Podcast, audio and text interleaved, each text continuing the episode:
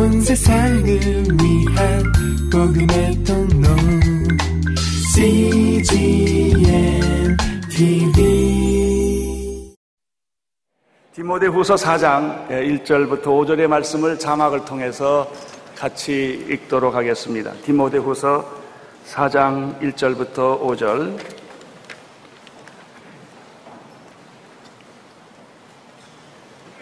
같이 읽겠습니다. 시작. 하나님 앞과 산자와 죽은 자를 심판하실 그리스도 예수 앞에서 그의 나타나실 것과 그의 나라를 두고 엄히 명하노니 너는 말씀을 전파하라. 때를 얻든지 못 얻든지 항상 힘쓰라. 범사에 오래 참음과 가르침으로 경책하며 경계하며 권하라. 때가 이르니 사람이 바른 교훈을 받지 아니하니 귀가 가려워서 자기의 사역을 쫓은 수많은 수승을 두고 또 그 길을 진리에서 돌이켜 허탄한 이야기를 쫓으리라. 그러나 너는 모든 일에 근신하여 고난을 받으니 전도인의 일을 하여 내 직무를 어느 때보다도 이 말씀은 오늘 우리에게 필요한 하나님의 음성이요 말씀이라고 믿습니다. 하나님 앞과 산자와 죽은 자를 심판하실 그리스도 예수 앞에서 그의 나타나실 것과 그의 나라를 두고 엄히 명하는 우리가 앞으로 기대해야 될 것은 두 가지예요. 하나님의 재림, 예수님의 재림입니다. 주님은 반드시 오실 것입니다. 세상이 악할수록 주님이 오실 날은 가깝습니다. 사랑하는 형제자매 여러분, 주님은 언제 오실지 모르지만 곧 오십니다. 오실 날이 임박했습니다. 그래서 이렇게 말합니다. 주님의 오실 것을 오심을, 그의 나타나신 것과 두 번째 그의 나라와. 여러분, 우리의 최종의 목표는 하나님의 나라입니다. 하나님의 나라와 하나님의 의입니다. 교회의 궁극적인 목표도 이 하나님의 킹덤, 하나님의 나라를 이루는 것입니다. 우리는 디노미네이션, 교파를 원하는 것이 아니라 킹덤을 원합니다. 우리 교회는 킹덤 처치입니다. 하나님의 나라를 이루는 교회입니다.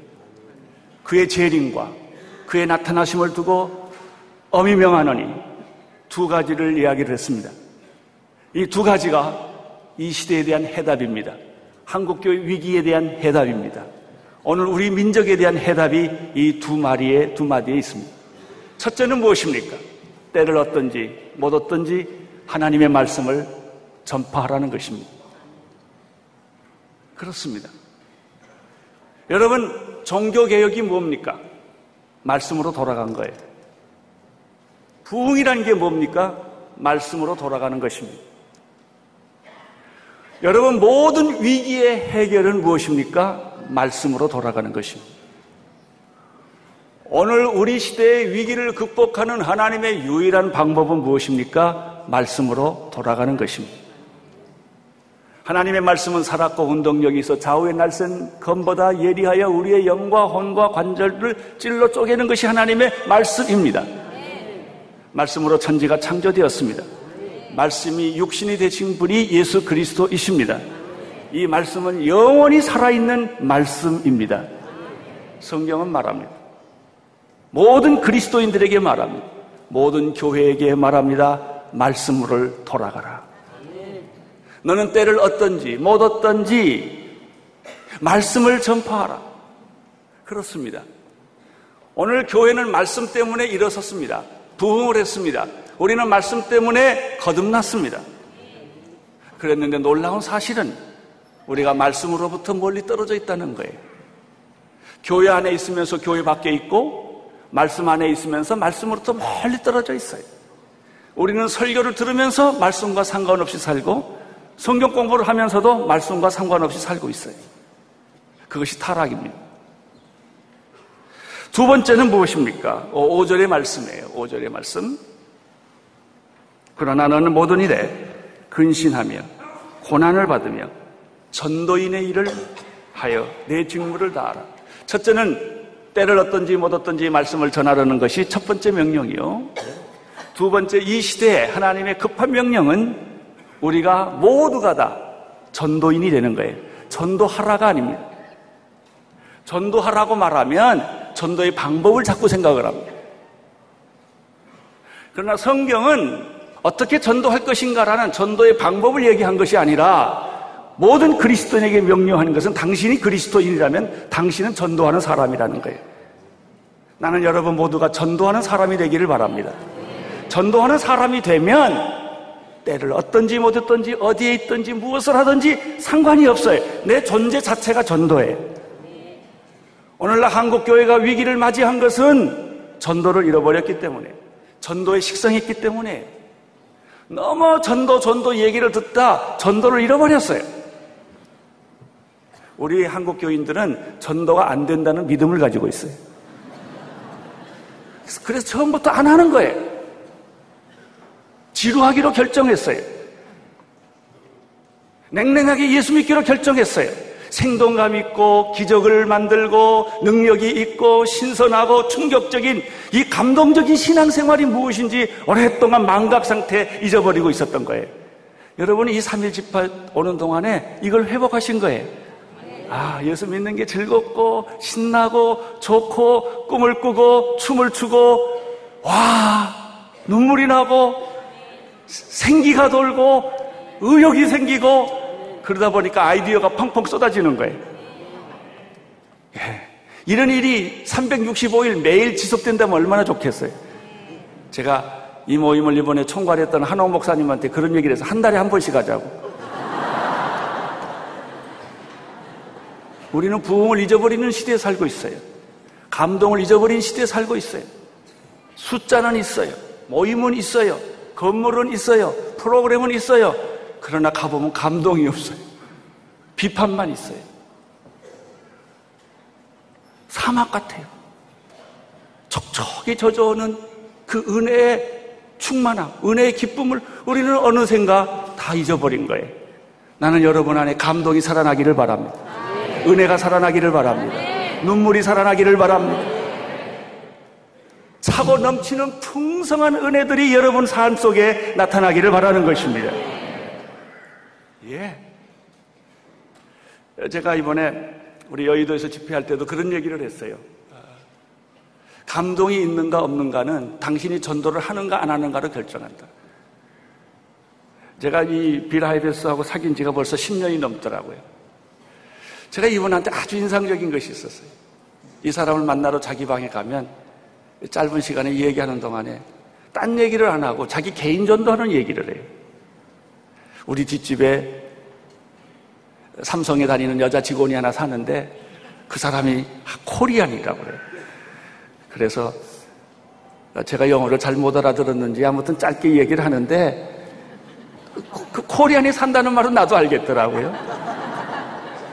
그래서 저 얘기를 왜 하나? 근데 그 사람이 예수 안 믿는다고 그러더라고요. 그 다음에 또 B를 개인적으로 만났어요.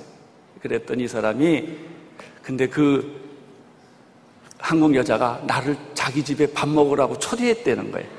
아니, 이 사람이 밥 먹으라고 만날 사람이 한둘이겠나? 왜 그걸 그렇게 중요하게 얘기를 하나?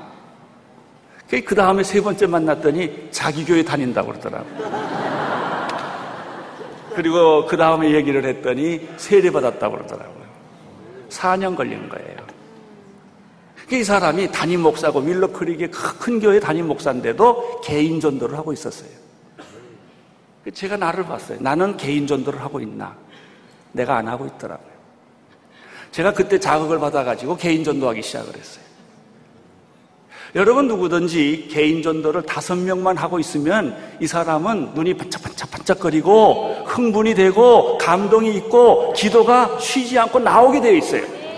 당신이 기도하지 않는 것은 개인전도 안 하기 때문에, 당신의 삶에 불평과 원망이 있는 것은 한 영혼을 두고 예수 안 믿는 사람을 두고 3년, 4년, 5년 동안 꾸준히 전도하는 그런 일이 없기 때문에 당신의 신앙생활이 지루하고 비판적이고 냉랭하고 그렇게 되는 거예요. 제가 이 얘기를요, 우리 장로의 신학대학에 설교하러 가가지고 그 얘기를 했어요. 교수님들 가운데 개인 전도하는 사람 손 들어보십시오. 물론 체면으로 안 들었겠지만 거의 안 들더라고요. 예. 여러분, 우리는 교회는 잘 다녀요. 설교도 들어요. 성가대도 해요. 봉사도 해요. 반사도 해요. 그러나 우리가 안 하는 게 개인 전도예요. 성경은 말합니다. 당신이 목사냐, 집사냐, 장로냐를 묻지 않아요. 당신이 개인전도 하느냐 이거예요. 그래요. 이것이 마지막 시대를 사는 모든 그리스도인들이 날마다 능력 있고 승리하게 사는 비결은 전도인이 되며 전도하라는 것입니다. 여러분, 큰 얘기 할 거 없어요. 넓은 얘기 할 거 없어요. 교회가 부흥하는 길은 담임 목사부터 개인 전도하는 거예요. 그러니까 담임 목사가 개인 전도하면 부목사가 다 개인 전도하게 되고, 부목사님들이 다 개인 전도하면 장로님들이 다 개인 전도하게 돼 있어요. 나는 여러분들의 교회가 다 개인 전도하고 목사님부터 장로님부터 몇 사람의 영혼을 붙들고 기도하기 시작하기를 바랍니다. 제가 그때 자극받고 꼭 붙잡은 사람이 이어령 씨예요. 이분을 내가 개인 전도해야 되겠다. 아직까지 성공 못했어요. 그러나 곧 하게 될 줄로 믿습니다. 어떤 때는 5년, 어떤 때는 10년 걸리더라도 한 영혼을, 그 사람이 예수 믿은 것이 길면 길수록 더 애정이 생기고 더 눈물이 있는 거예요. 이게 내가 사는 방법이에요. 오늘 성경은 우리들에게 말합니다. 때를 얻든지 못 얻든지 간에 당신은 말씀을 전하는 사람이 되라. 말씀을 배우는 사람만 될 게 아니라 말씀을 가르치는 자가 되라. 목사이기 때문이도 아니요, 장로이기 때문이도 아니요, 당신이 예수를 믿는 사람이기 때문에 어디든지 어떤 상황에서든지 당신은 성경을 가르치는 사람이 되라. 이게 당신 사는 방법이요. 성경을 가르쳐라. 성경을 전하라. 말씀을 전하라.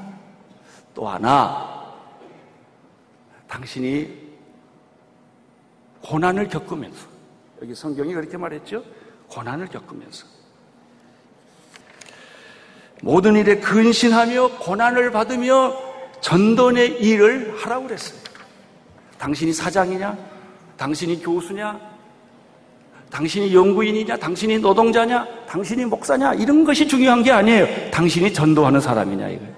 당신의 직업을 통하여, 당신의 삶을 통하여 순간순간 당신이 만난 사람은 누구를 막론하고 다 전도의 대상이 되기를 바랍니다. 제가 최수건 목사님한테 들은 얘기예요. 빌 하이베스가 참 특별한 그 은사가 뭐냐면 전도예요. 이 사람 전도인데 식당을 꼭 한 곳에 간다고 그러더라고요. 왜냐하면 그 주인을 전도하려고. 밥 먹으러 가도 그냥 먹을 거 좋은 데를 찾아가는 게 아니라 그 주인하고 교제하기 위해 간다는 거예요. 그래서 한 식당을 열심히 한 곳에 가서 목사라는 말을 하지 않고 아주 친해지고 거부할 수 없는 상태까지 갔다가 이렇게 얘기를 했다는 거예요.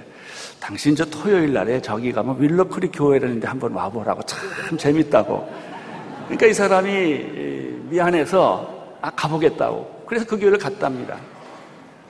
그랬더니 세상보다 더 좋더래요. 더 좋은 의자, 더 좋은 시설, 깨끗하고 뭐 음악이고 뭐 드라마고 기가 막히게 그 연출하는 걸 보고 굉장히 감동을 받고 있는데, 누가 설교하러 올라오는데 보니까 자기 집에 늘 찾아오던 그 아저씨가 올라오더래요. 그래서 그 사람이 예수를 믿게 됐다, 뭐 이런 얘기들이에요. 평범한 얘기지만 저는 그 사소한 얘기 속에서 전도의 열정, 한 영혼을 사랑하는 마음, 이런 것들을 읽을 수가 있었어요. 오늘 이 말씀 속에서 우리가 또 하나 발견하는 것이 있어요.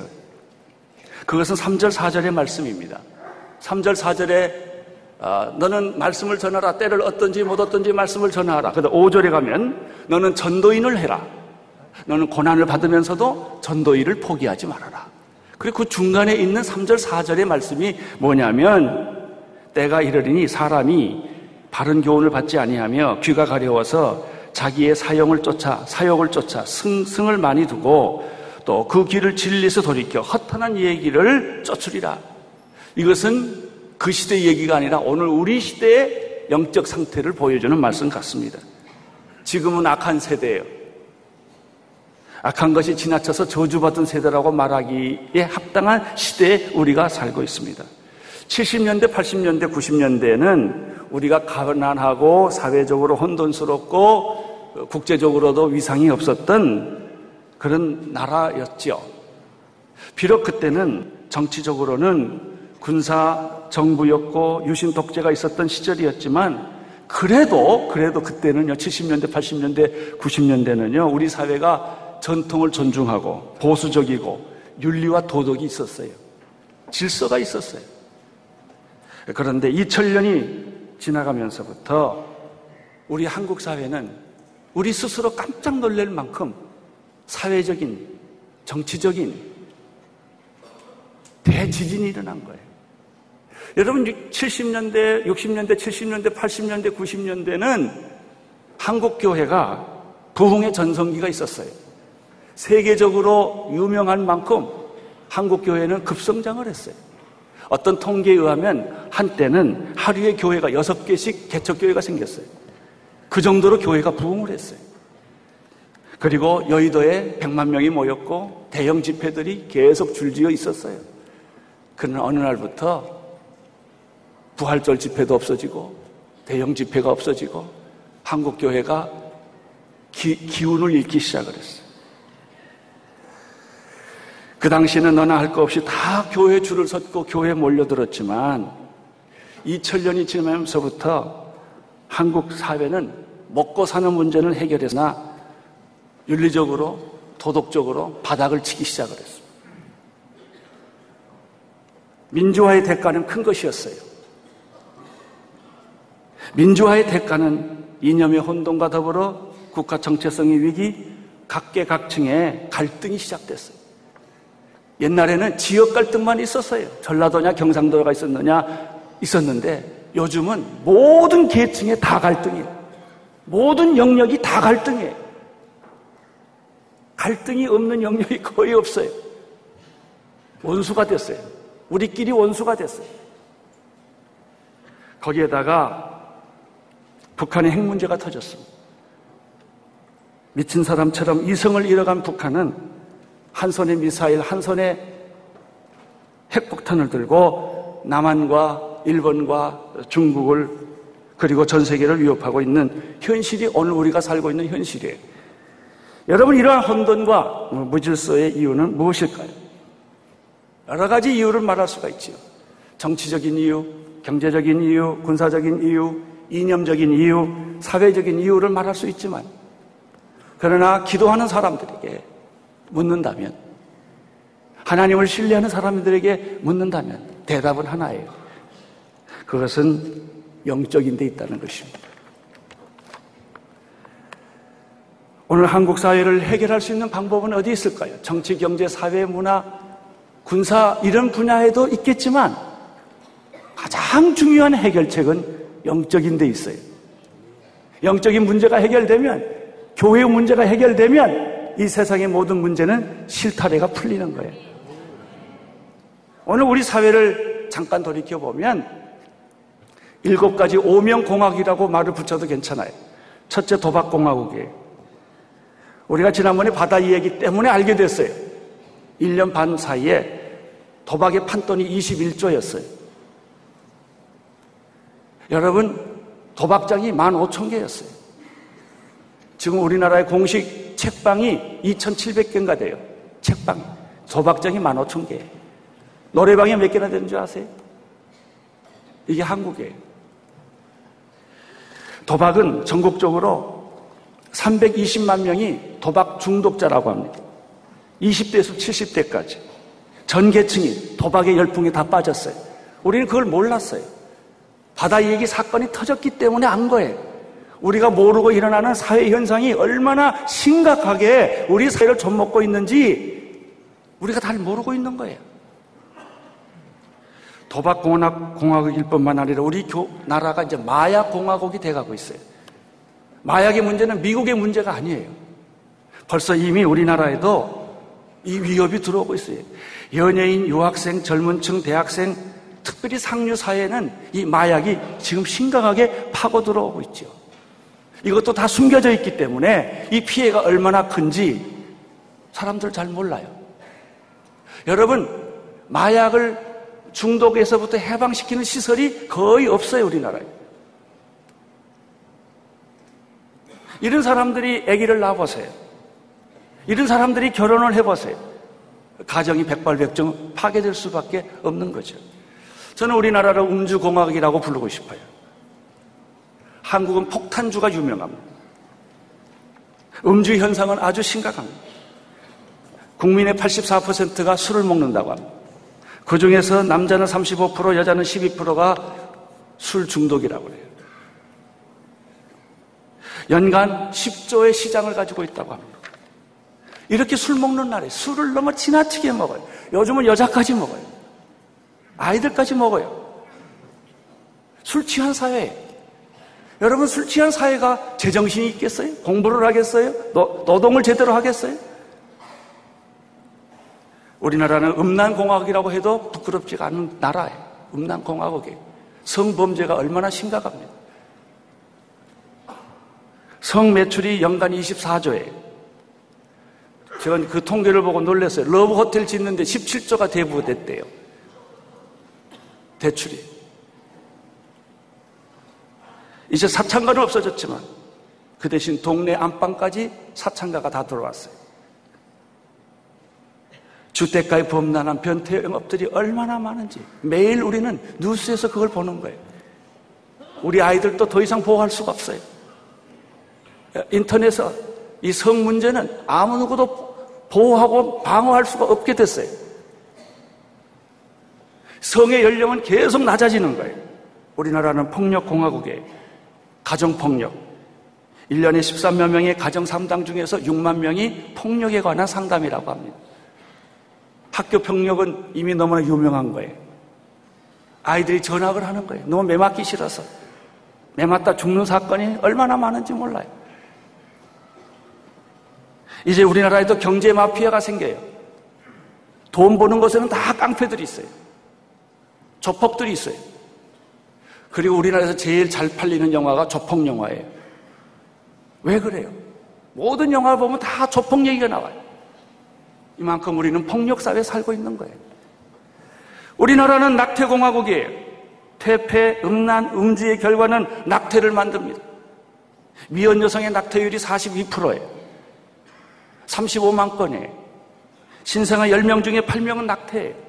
언제 출산하겠습니까? 저출산의 이유가 다 여기 있어요. 기혼 여자들도 그렇고 미혼 여자들도 그렇고 끊임없이 이 나라는 낙태하는 나라예요. 그러나 아무 누구도 이 문제에 대해서 주의하지 않아요. 문제를 삼지 않아요. 침묵이 있는 거예요. 소리 없는 침묵이 이 사회를 감싸고 있는 거예요. 우리나라는 실로 부패공화국이라고 말해도 괜찮아요. 최근에는 정경유착이 많이 끊어지긴 했지만 기업 부패, 공무원 부패. 여러분, 우리나라의 가장 심각한 문제가 뭔지 아세요? 거짓말이에요. 거짓말을 해도 된다는 거예요. 쉽게 거짓말해요. 양심의 가책이 없어요. 그 결과 우리는 신용사회에 못 들어가는 거예요.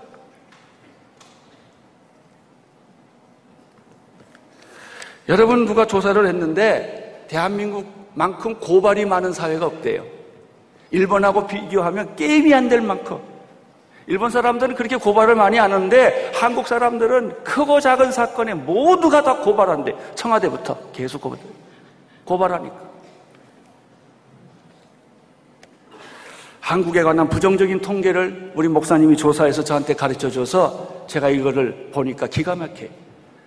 포르노 사이트 접속률 세계 1위, 고아 수출 세계 1위, 음주 소비량 1인당 세계 1위, 양주 수입 세계 1위, 암 사망률 세계 1위, 산업재해 세계 1위, 40대 50대 여성 대 남성 자살률 세계 1위, 강간 세계 2위, 뇌물공여 세계 2위, 교통사고 사망률 세계 3위.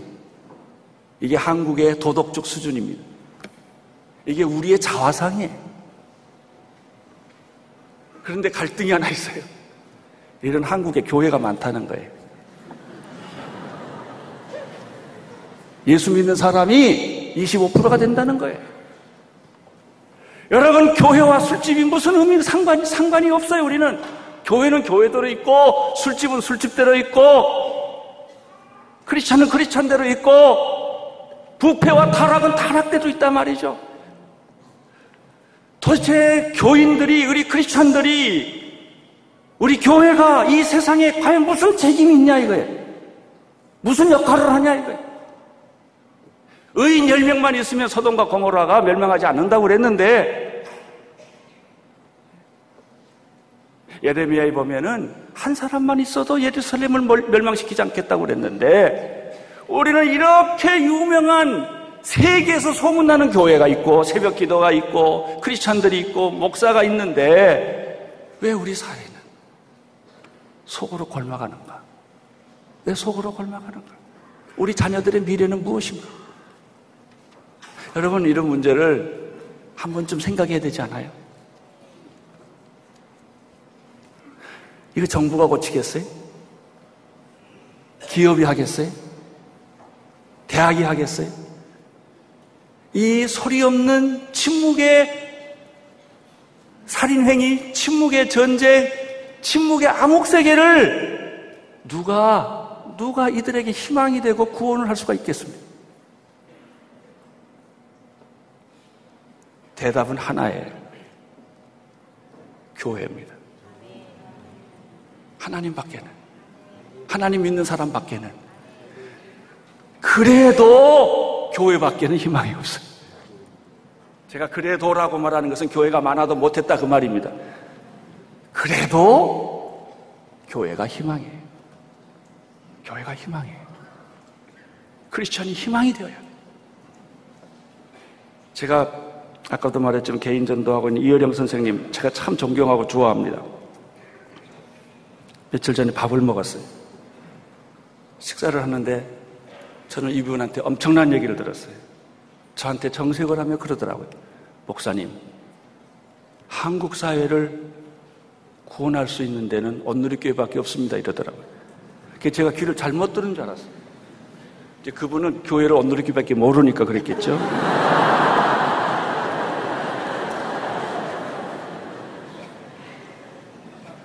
그분이 그런 얘기를 하세요. 자기가 강연하러 다녀본 중에서 여기 와서 강연했거든요. 리더십에서. 이런 청중을 본 적이 없대요. 그러면서 그 얘기를 밥 먹는데 5번이나 얘기하다. 목사님 오래 사세요. 그런 얘기를 저한테 해요. 오래 사세요. 그리고 목사님 중요합니다. 근데 제가 하나 경고하지요. 목사님은 절대 정치 일선에는 나서지 마세요.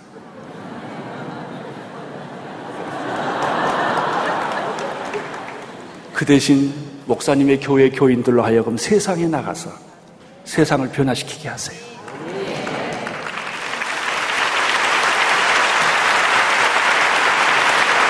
세례도 아직 안 받으신 분, 교회도 아직 안 나오신 분이지만 그분의 인생의 경륜을 통해서 제게 들려준 얘기였어요. 제가 마음속 깊이 그 얘기를 받았어요. 선생님 말씀이 옳습니다. 예수 안 믿는 사람들도 우리들에게 그런 기대를 해요. 우리들에게 희망을 가져요. 교회 밖에는 더 이상 의지할 데가 없다. 그래도 예수 믿는 사람들 밖에는 이 사회를, 이 세상을 구원할 사람이 없다는 거예요. 제가 그 얘기를 듣고 오랫동안 생각을 했어요.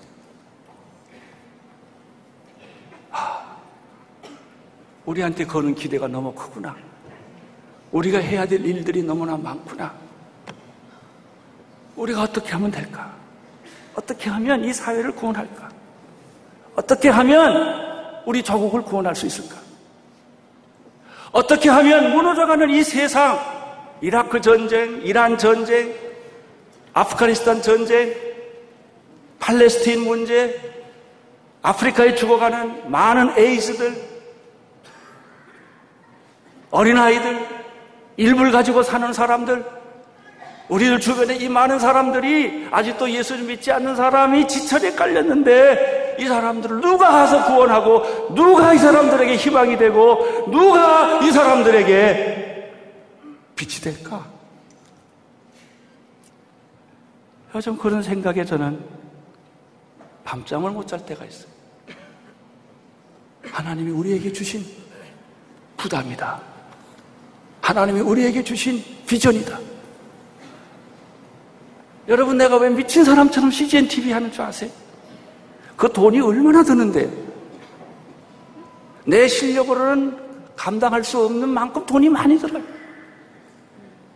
우리 교회 실력으로도 감당할 수 없을 만큼 돈이 들어요. 그래도 이거 해야 되겠다. 이것밖에는 길이 없다. 제가 터치 트린티 신학교를 하는 이유도 그거예요. 두란노를 하는 이유도 그거예요. 이제는 전주대학까지 들어갔어요.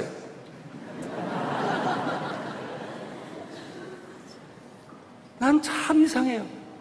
아니 그러면 하나님 네 명이나 고쳐주시지.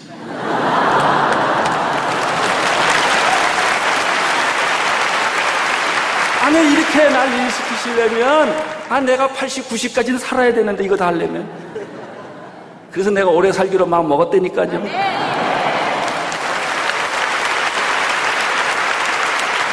그 얘기는 내 얘기가 아니에요. 여러분도 오래 사셔서 죽지 말고 끝까지 끝없는 도전을 하세요. 목숨을 걸고 하세요. 우리 이 나라를 구원해야 돼요. 이 부정부패, 도박, 음주, 마약, 성범죄, 낙태, 이 모든 쓰레기를 우리가 가서 다 치워야 돼요. 복음은 그런 능력이 있어요. 이것이 사도행전이에요.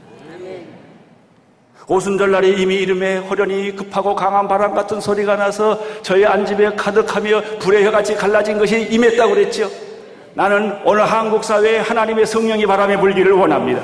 네. 주여 이 한국 사회에 오늘 이 밤에 성령의 바람이 불게 하여 주셔서 네. 죽었던 것들이 살아나게 하여 주옵시고, 병든 것들이 치료되게 하여 주옵시고, 네. 희망이 없던 것들이 희망이 되게 하여 주옵시고, 귀신들이 떠나가게 하여 주옵소서. 불이 내리기를 원합니다. 네. 오늘 나는 여러분의 교회에 성령의 불이 임하기를 원합니다. 네. 여러분에게 성령의 불이 임하기를 원합니다. 네. 냉랭하게 예수 믿었던 사람들, 이성적으로 예수 믿었던 사람들, 경험으로 예수 믿었던 사람들, 지식으로 예수 믿었던 사람들, 오늘 다 회개하십시오. 아멘. 성령으로 믿어야 합니다. 아멘. 성령님 의지해야 합니다. 아멘. 여러분 고집이 꺾어야 돼요. 성깔이 변해야 돼요. 아멘. 자존심이 무너져야 돼요. 아멘. 말랑말랑해지기를 축원합니다. 아멘. 하나님이 쓰시기에 아주 말랑말랑해져야 돼요. 여러분 사도행전 2장 1절부터 보면은 성령이 바람이 불었고 성령이 불이 왔고 또 한 가지에서 성령의 충만함이 있었어요. 나는 여러분들에게 오늘 이 밤에 성령 충만의 역사가 있기를 바랍니다. 할렐루야.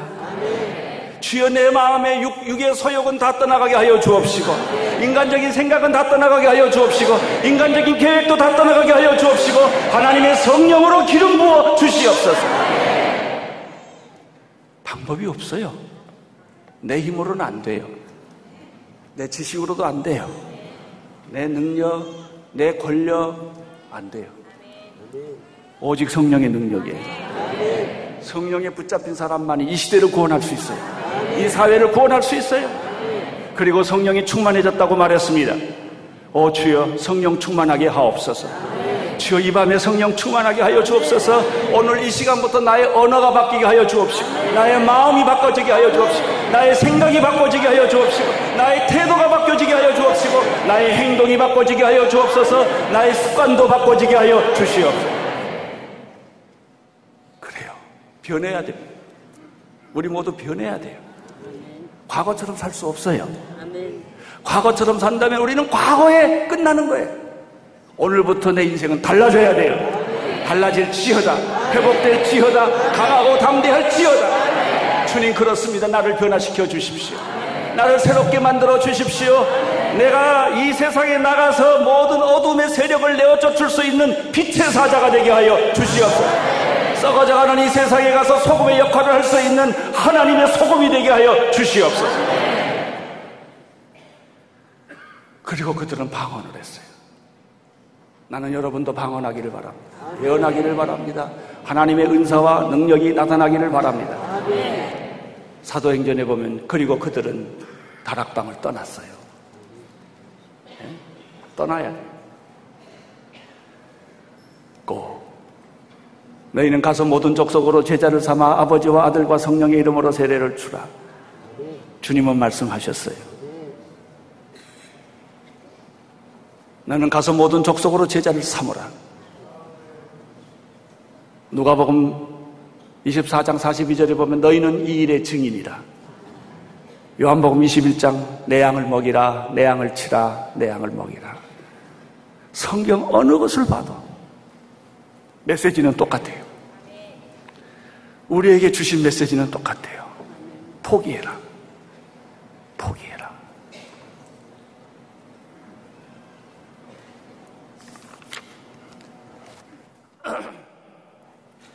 사랑하는 성도 여러분, 오늘 우리가 이런 축제를 하는 이유는 무엇입니까?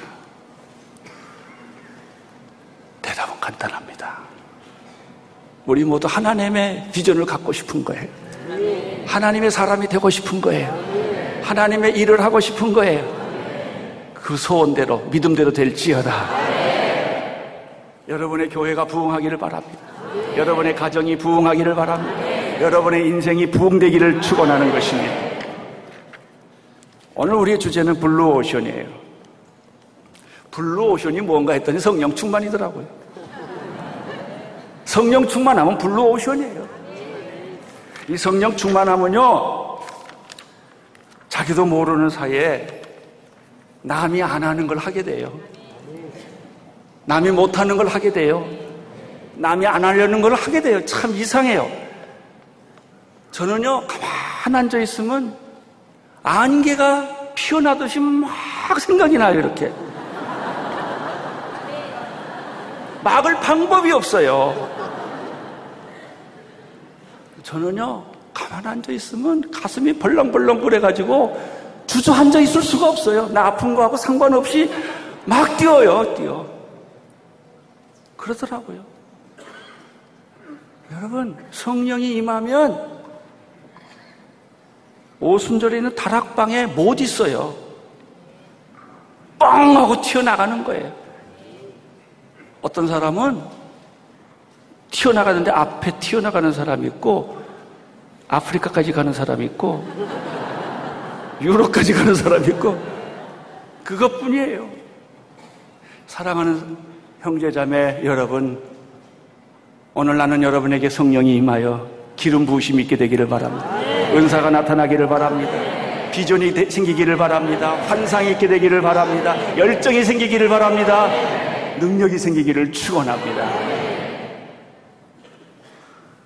불가능한 일이 자꾸 생각이 나요. 불가능한. 아니, 내 건강의 수준을 보면 다 일을 지금 정리해야 돼. 그래서 내가 우리 장로님한테는 제가 일 정리합니다. 그리고 뒤에서는 일을 자꾸 만들어요.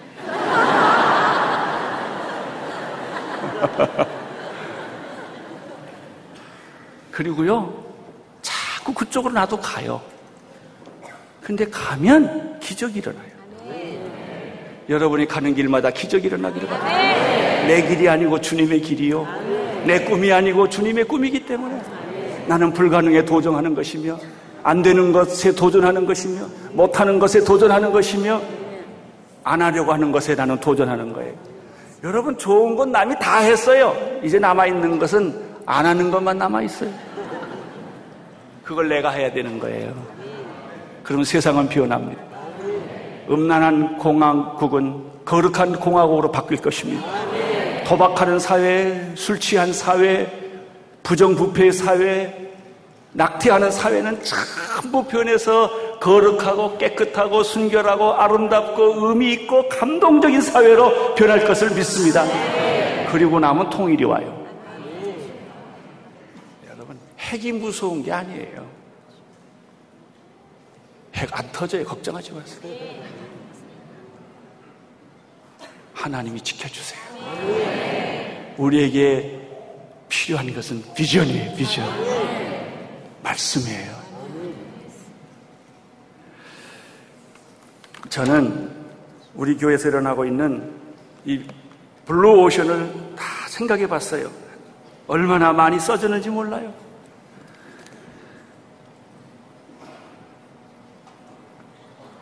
연변에 있는 과기대, 평양에 있는 과기대, 연변에 있는 노블 구강병원, 우즈베키스탄에 있는 친선병원, 단동에 있는 병원, 몽골에 있는 국제대학, 외국인 안산에 있는 근로자, 다 블루오션이에요. 남이 안 하는 거예요. 남이 못하는 거예요. 남이 하지 않으려는 거예요. 오늘 이재훈 목사님하고 그런 얘기를 했어요. 최근에 캄보디아에 우리 전주대학에서 만든 대학에 가보신가 봐요. 쇼크를 먹고 왔어요. 목사님, 여기다 올인합시다 이러더라고요. 이건 한 개인 상대가 아니라 국가 상대입니다. 캄보디아는 국가가, 베트남이나 이런 나라는 자존심이 있어서 공개를 안 하지만 캄보디아는 우리를 웰컴을 해요. 이 캄보디아에 있는 대학을, 지금 유일한 국립대학 하나가 있는데 그걸 전주대학이 OEM 방식으로 맡아서 운영하고 있거든요. 거기가 지금 복음의 문이 활짝 열린 거예요. 아무도 안 하는 거예요. 못 하는 거예요. 예? CGNTV 아무도 안 하는 거예요. 못 하는 거예요. 위성을 8개나 붙여가지고 전 세계 5대양 6대주에 24시간 복음을 전하려고 하는 생각 아무나 못했어요. 그런데요, 따라하세요. 하면 돼요. 하면 돼요. 안 해서 안 되지요. 앞으로 우리 영화 만들어야 돼.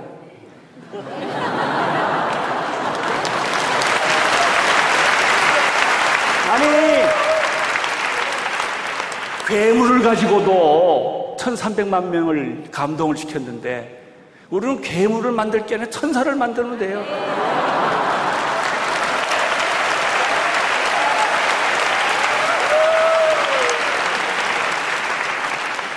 저는 이장수 감독이 천국의 계단 만들었던 그분이 토마스 순교자, 대동강에 왔던 24살에 죽은 그 사람을 가지고 영화를 만든다고 그래서 너무 좋아해요. 그래, 만약 그것을 정말 우리가 잘 만들 수만 있다면 거기 나오는 사람이 외국 사람도 있어야 되고 코리안도 있어야 되고 중국 사람도 있어야 되고 다 있어야 되거든요. 그래서 그 미국수 만들기보다는 한국수 만드는 게 좋겠어요. 그리고 국제시장에 내놓으면 돼요. 스토리가 좋거든요. 연애도 있고요, 순교도 있고요, 국제관계도 있고요. 아, 그 생각을 하니까 좋아요. 너무 좋아요. 우리 뮤지컬 해야 돼요.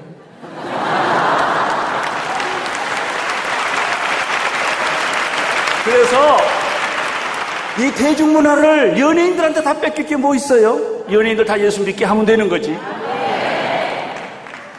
텔레비전한테 약코 죽을 거 없어요. 인터넷에 약코 죽을 거 없어요.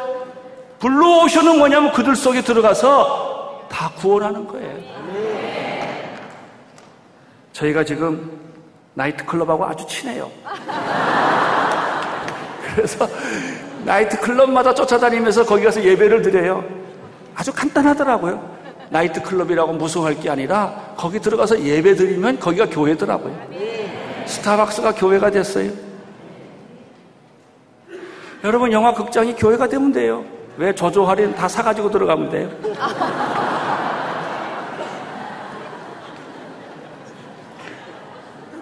스타벅스는 새벽 기도하는 집회 장소, 극장은 주일날 예배드리는 공간. 아멘.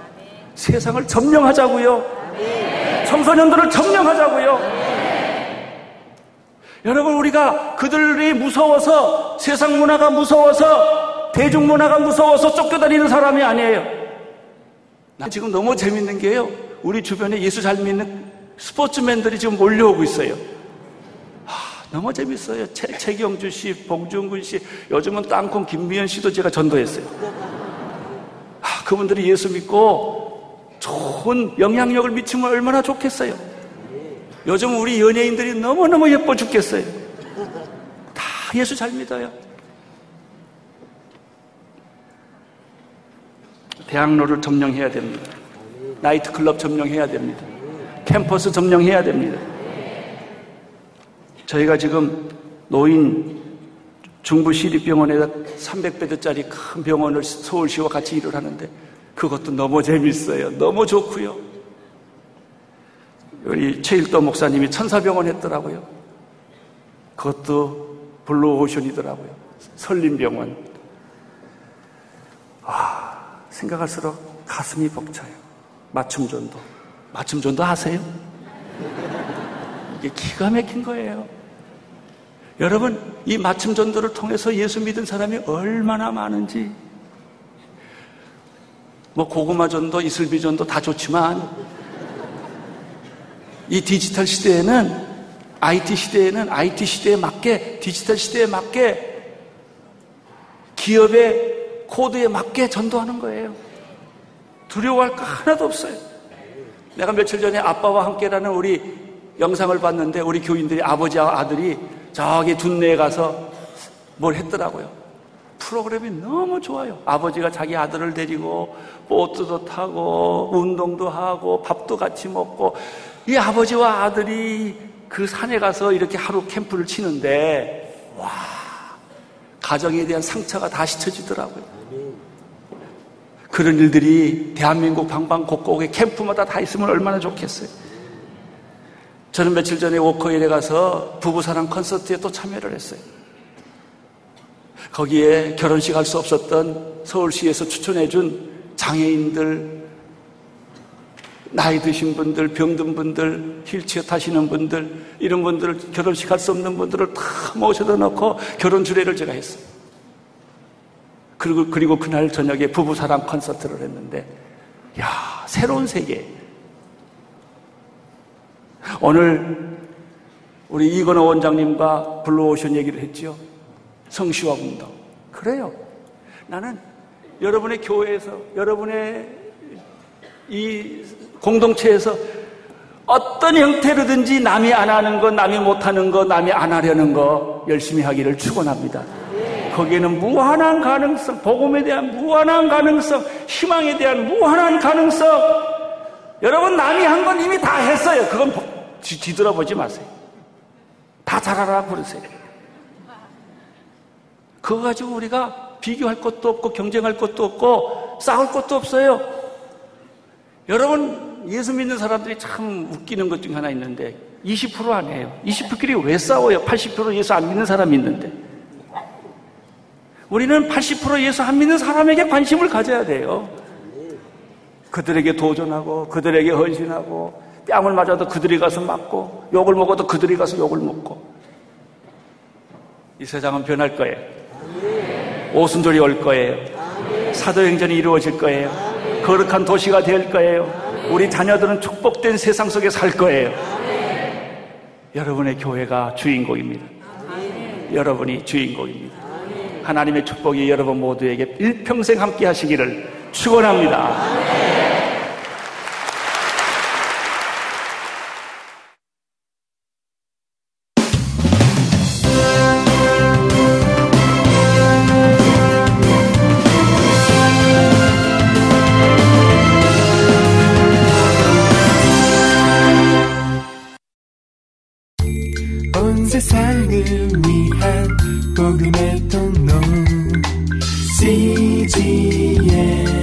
CGNTV